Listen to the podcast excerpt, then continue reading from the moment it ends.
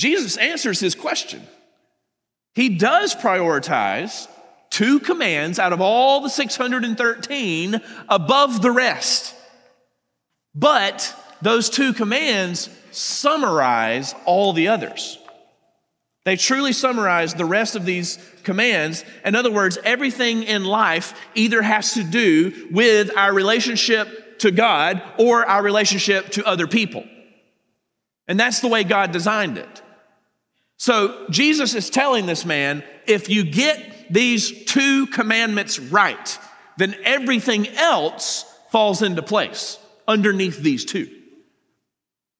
So, what does this religious scholar, this theologian, this scribe, what does he think about Jesus' answer? Well, look what he says, verse 32. And the scribe said to him, You are right, teacher. You have truly said that he is one, and there is no other besides him.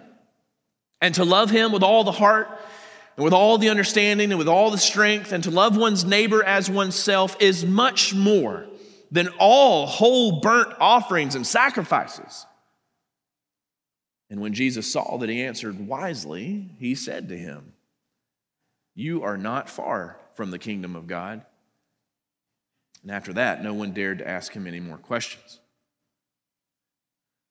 See, the scribe comes to Jesus with this sincere question. He really wants to know what command is most important because that's the one he needs to give his attention to. Jesus gives him two commands.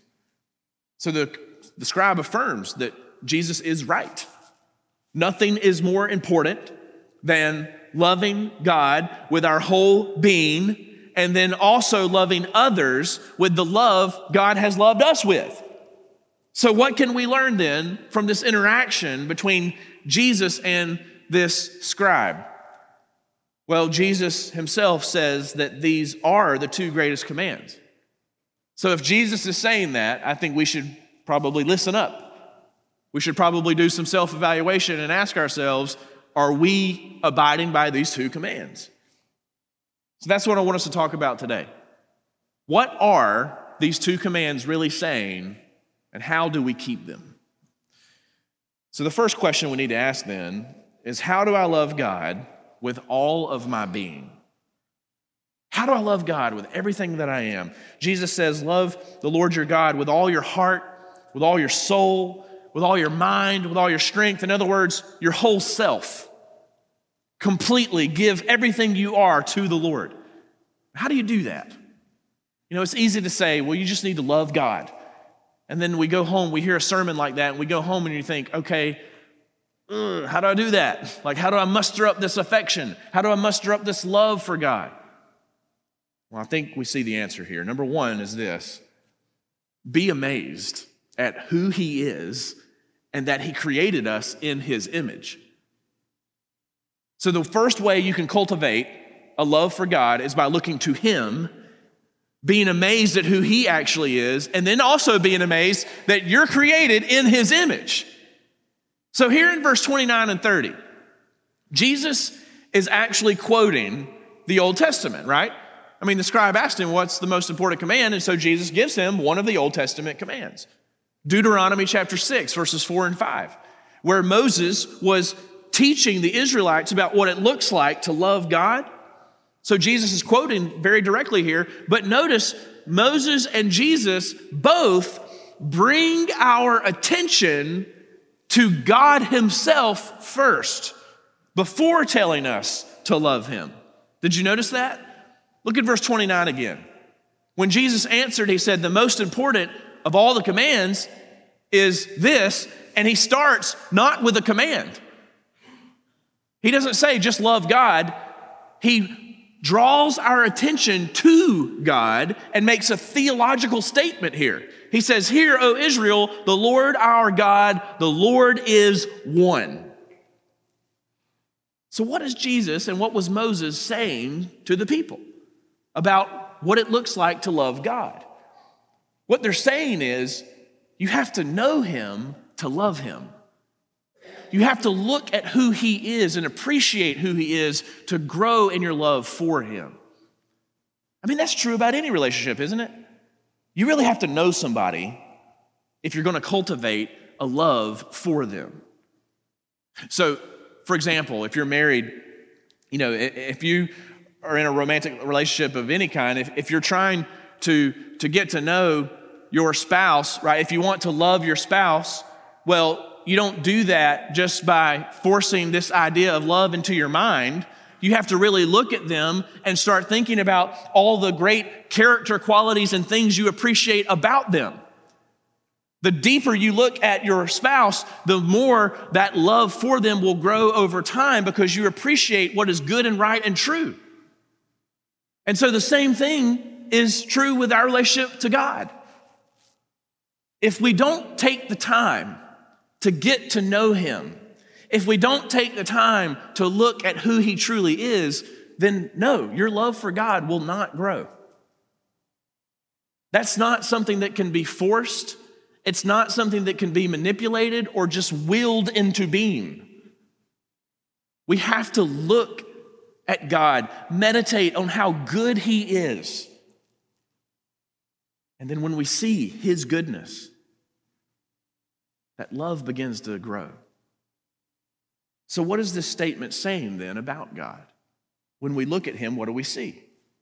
Well, Moses and Jesus are both affirming that our God is the only God. The Lord our God, the Lord is one. In other words, there's none like Him. No one. He is one. You know, the rest of the scriptures teach us that He exists in three persons. We call that doctrine the Trinity. God is Father, Son, and Holy Spirit. There is one God. Now, that's not easy to understand. In fact, I would argue that it's not, you can't fully comprehend it or understand it. But we affirm it because the scriptures teach it. So, what we see then is that God Himself is a perfect community of love. God the Father, the Son, the Holy Spirit. The Father loves the Son and always has in eternity past. The Son loves the Father and lovingly submits to his will. The Spirit loves the Son and points people to him. So God Himself is a community of love. So the very idea of love originates within God Himself. Love is not man made. Love is not a concept that someone thought of for a great TV show or for a great romance in the ancient world. Love is in God Himself. It is a real characteristic essential to His very nature. 1 John chapter 4, Ken read this for us earlier. Verses 7 and 8 says, Beloved, let us love one another. Why? For love is from God. He's the originator of love. And whoever loves has been born of God and knows God. Anyone who does not love does not know God because why? God is love. Okay.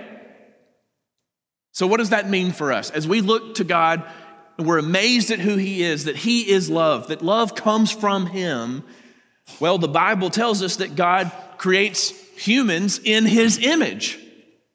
So, not only should we be amazed that love originates and is essential to God's character himself, but also we are created in his image. So that means that we, like our creator God, are relational beings. We are created to, just like him, thrive in relationships of self giving and self sacrificing love. That's what we were created to do. And as this first and greatest command states, the first place that happens, the first relationship that matters is ours with our Creator God. Meaning that we will only find our completeness and our fulfillment when we love Him with our whole selves. That is what you were created for, to love God with your whole self. And so, any area of your life where that's not happening, yes, you will feel a lack of completeness. You will feel incomplete. You will feel like something is off, something is wrong, because you were created for love. But the first place that has to happen is to God, to be in a loving relationship with Him. So, how can you, how can you love God with all of your being? Start with being amazed at who He is, and then think about the fact that He created you for Him. You're in his image. That means you are relational. You have the capacity to love, and that's only the way you will find true completeness and joy. But just knowing that truth is not enough. The second thing we see here is that we must surrender our whole lives to him out of gratitude for the gospel. So, how do you want to grow in your love for God? Number one, look at who He is. Be amazed at His goodness and love that it comes from Him. Be amazed that He created you to love Him. But then, for that love to continue to grow, you're going to have to make a conscious effort to surrender yourself to Him in gratitude for what He's done for you. If God is a loving relational being who desires to be in a loving relationship with us, then how do we enter into that relationship? Well, we enter it by embracing his love already given to us. Isn't it interesting that Jesus tells this scribe that he's not far from the kingdom of God? That's an interesting statement, isn't it? In other words, this scribe is beginning to see, he's beginning to understand truth, but there's still something missing. There's just something missing. You see, the scribe was not far from the kingdom because he rightly understood that religious actions were not going to gain him a good standing before a holy God. That's why he says that whole burnt offerings, right, and sacrifices are not going to be enough. And he may have very well had Psalm 51 in mind when he said that. Psalm 51, 16 and 17. Look at this. David cries out to God, says, For you will not delight in sacrifice, or I would give it. You will not be pleased with a burnt offering. The sacrifices of God are a broken spirit, a broken and contrite heart, O God, you will not despise. In other words, David recognizes that we can go through the religious motions, right? You can do all the things that Christians are supposed to do, and you can check off that box one by one. But at the end of the day, what God really wants is your heart. And all those other things will fall into place if you give Him yourself. And so the scribe rightly realizes that a relationship of sacrificial love is more substantial, is more valuable than any religious offering or duty, but he doesn't see yet that Jesus is the sacrifice needed to bring him into that relationship with God. That's why Jesus says he's not far from the kingdom, but he's missing the most essential piece. He's missing Christ.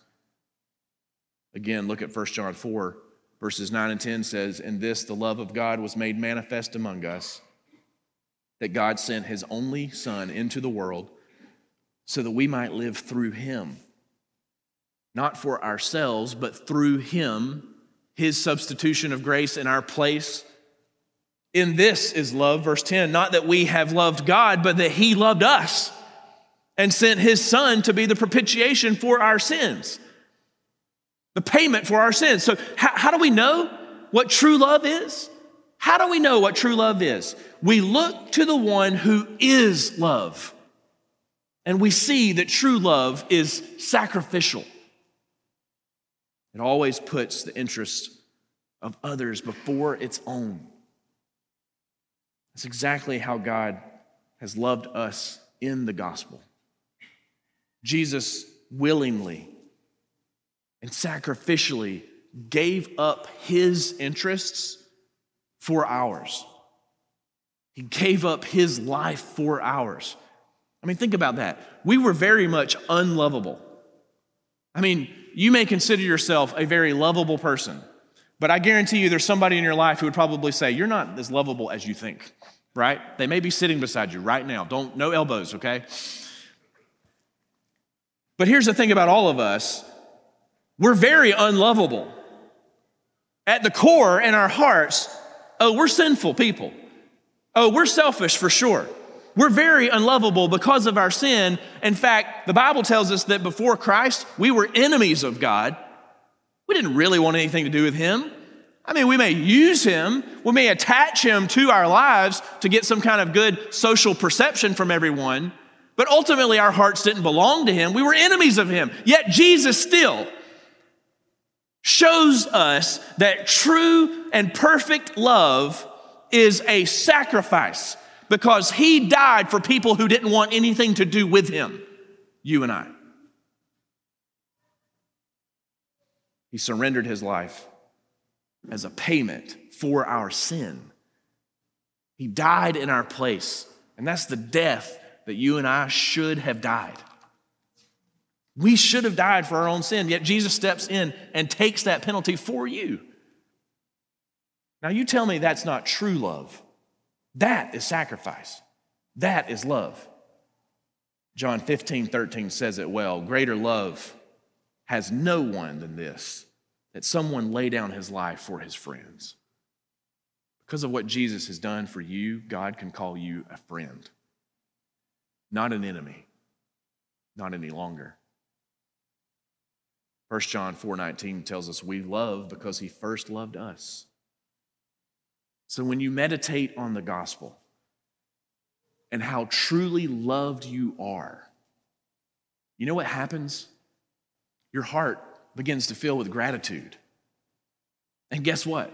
Your love for God and your eagerness to obey Him and please Him will flow out of that gratitude. That's where it comes from. It's gratefulness, it's thankfulness. When we realize that we are loved supremely by the one God, the one creator, the only God, then we are more ready and willing to submit our lives in full devotion and surrender to Him instead of all the other gods that we've tried to submit to in the past. When we realize that the one true God in whom love originates, essential to His character, we're made in His image, we're made to love Him, we're made for Him. When we realize these things and we look at the gospel and what Jesus has done for us, how can we not be thankful? How can our hearts not truly be grateful? If you're truly captivated by God's love for you, how could you ever love anything else more than Him? Jesus and Moses both say there's only one God so, in other words, there's only one thing worthy of your full devotion. Nothing else in this world is worthy because nothing else, you, else can love you like that. So, how do we show our thankfulness to God? How do we love Him with our whole being? We surrender our lives to Him. We listen to Him in His Word. We, we talk to Him in prayer. We express thankfulness for what He's given us, and, and we trust Him for what's to come that we don't yet know. We ask for wisdom to apply His truth to our daily circumstances. It's a relationship. And so you want to commune with Him, you spend time with Him. And let me just speak very practically to some of us. You know, sometimes, listen, I don't want to stand here and pretend like it just comes so naturally all the time to every Christian, because I know that's not true. There will be days where you don't feel like reading your Bible where you don't feel like praying.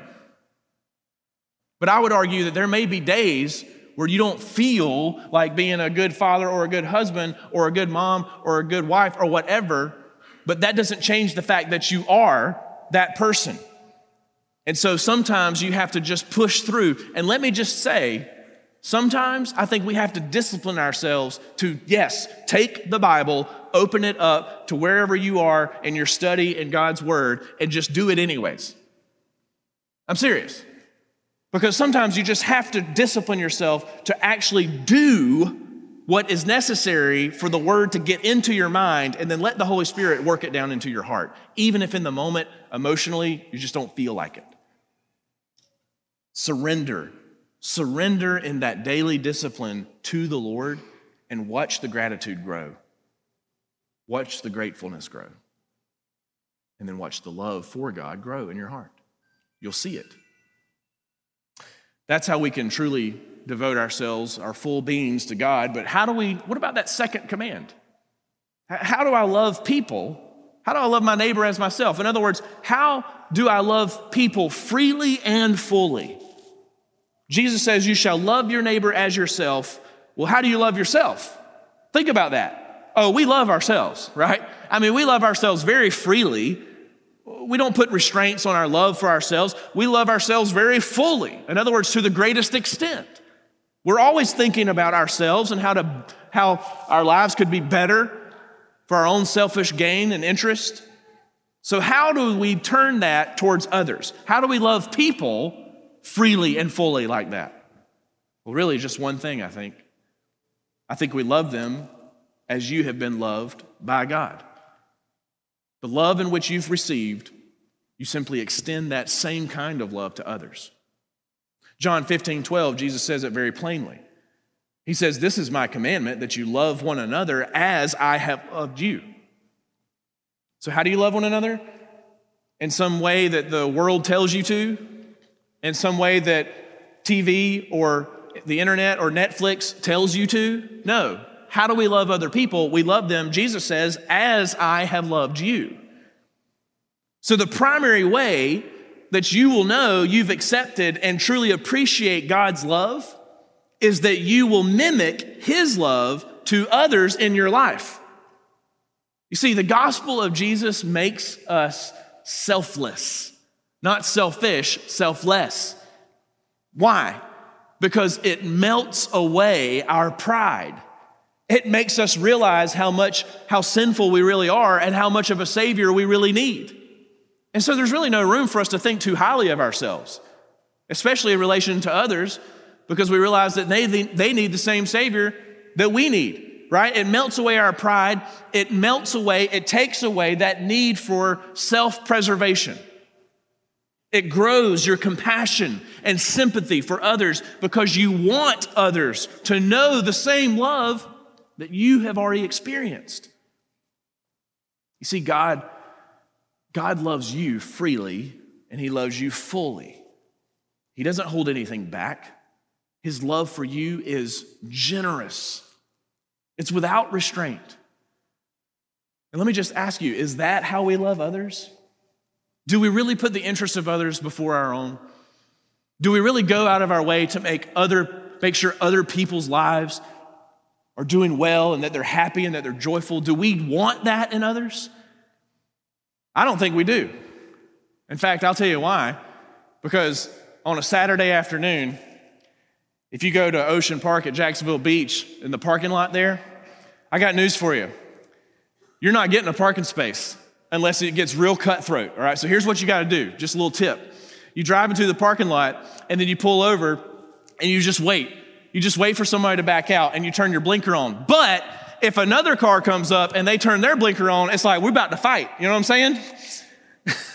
and I'm speaking because I've done this, right? So it's very selfish though there's not any way in a million years I'm giving up that parking space because I've been sitting there waiting for it. I'm not giving it to the other person who comes up, right?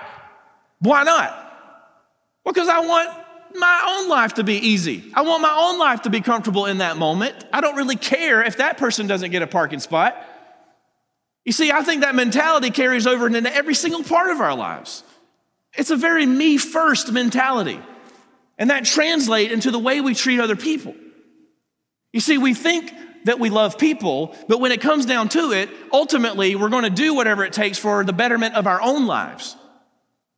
But that's why when we look to the gospel and we hear what Jesus says, that you love one another as I have loved you, boy, that's a completely different ballgame. That, tur- that turns our world upside down. That's the kind of love we are not used to loving with. Truly putting others before our own before ourselves, before our own interests.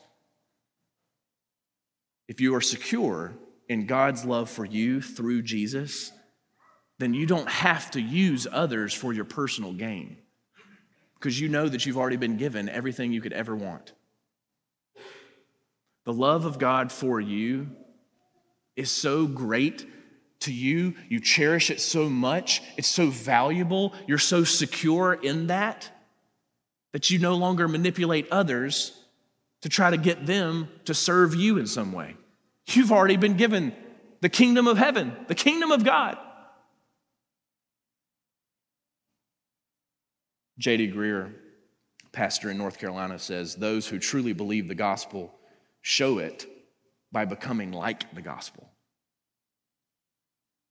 So I ask you, what sacrifices are you making for your neighbor? What sacrifices really Are you only loving when it's convenient to the people in your life?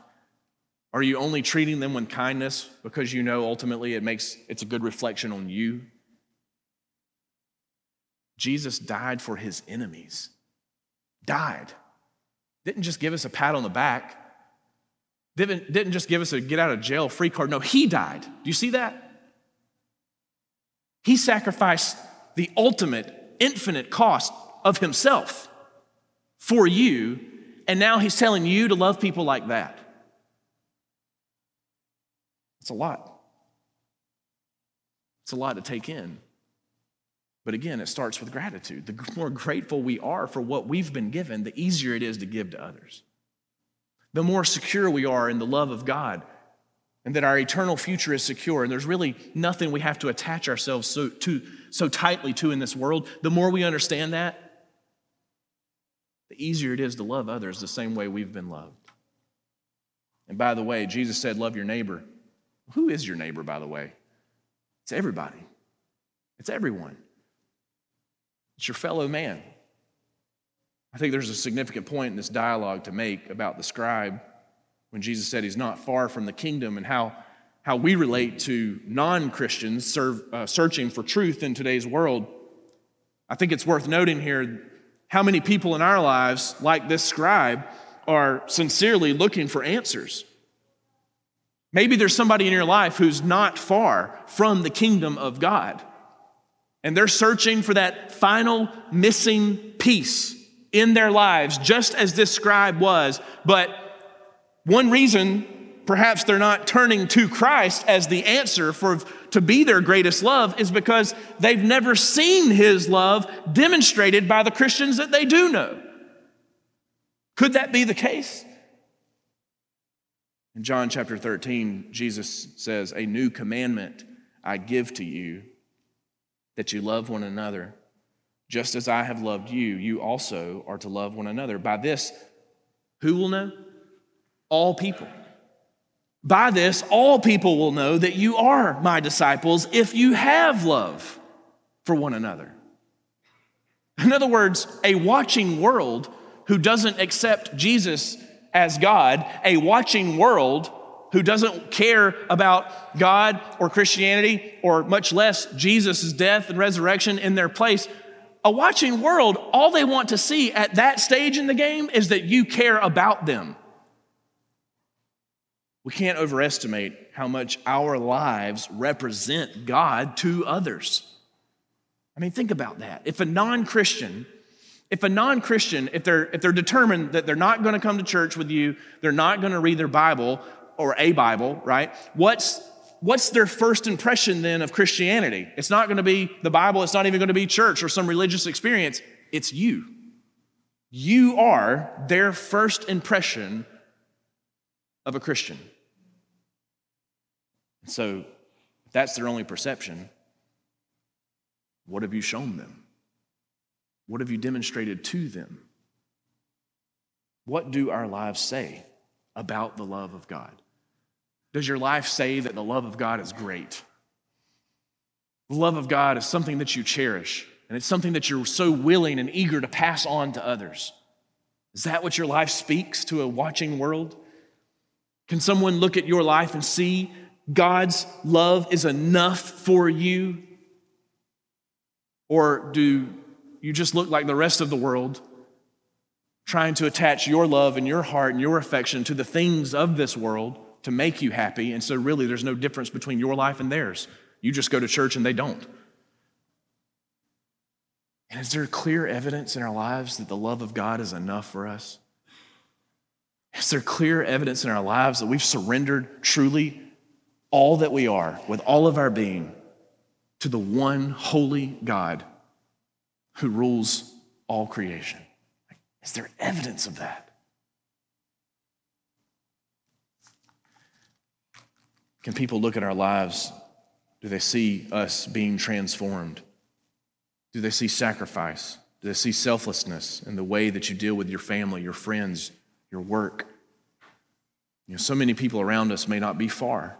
They may not be far from the kingdom of God. Yet, how tragic if the biggest obstacle preventing them from entering is no clear evidence that God's love truly changes anyone. You know, Jesus was quick to engage with a lost and dying world. He didn't avoid them, he went to them and he loved them. That's what he did for us. We were that lost and dying world. You were. Before you knew Christ, that's what he did for you. Living completely, we were living completely for this world and its treasures. Our love was attached to things, but God intervened in your life and he brought you to faith in Jesus. And so, who in your life, who in your life needs the gospel? Who in your life needs to see the redemptive love of Jesus in action? Are you showing them that love? Are you loving them as God continues to love you freely and fully? We're not going to grow in our love for each other, and we're not going to grow in our love for God unless we first look at who He is and meditate on the goodness of the gospel every day. That's the trick. It really is. Maybe you're here today and you just feel stagnant, you know? You just feel like you're in a rut spiritually, kind of spinning your wheels a little bit. I just want to challenge you with this question, but are you really are you really trying and digging into God's word every day? Are you really meditating on the gospel? How often are you thanking Jesus verbally out loud for what he's done for you?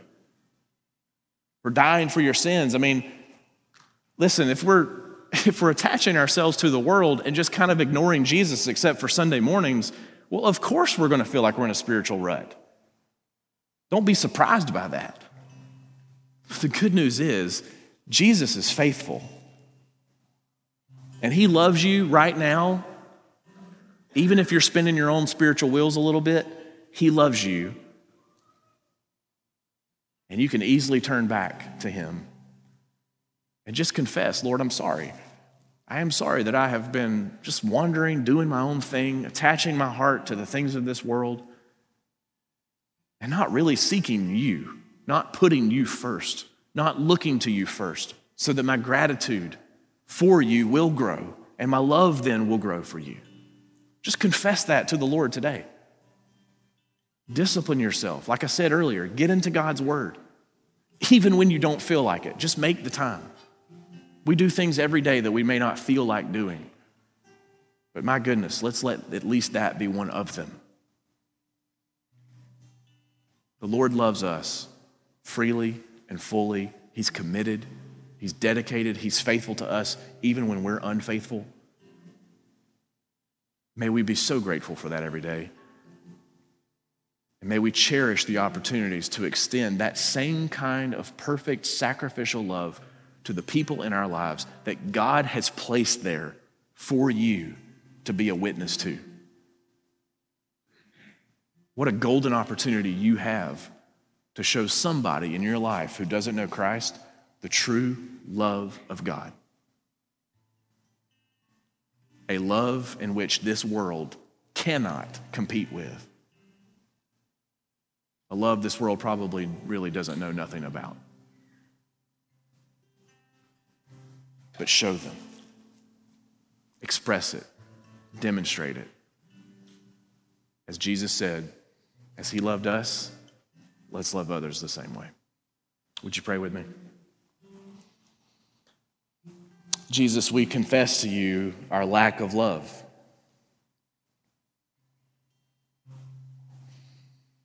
Lord, we confess that in the deepest part of our hearts there is so much selfish motive, self centeredness, Lord, where we're just only thinking about what we need in the moment and how we can benefit somehow. Lord, in our marriages, in our parenting, in our work, in our, with our friends, Lord, in every area of life, Lord, we struggle with this. So we need you. We need your Holy Spirit to change us and transform us. But that's not going to happen if we neglect to spend time with you, if we neglect to dwell at your goodness, Jesus, what you've done for us in your life, death, and resurrection in our place. Lord, how can we ever grow in our love for someone if we don't really take the time to get to know them? God, that is so true with you. So forgive us. Lord, have mercy on us. Jesus, forgive us for where we have failed at this. But help us. Lord, we are crying out for help today that you would cultivate a gratitude, a deep gratitude in our hearts for your goodness, of your love, your sacrifice, your death for us, the eternal future you've secured for us. Lord, let us look to the cross and look to heaven and look at how you're faithful to us now in our worst moments and be so thankful that we can't help but praise you with our lives and we can't help but want others to experience that same kind of love, that true, perfect love you give. Lord Jesus, would you help us to love our neighbors as ourselves, to love them as you have loved us, regardless of their life circumstance or what we think of them.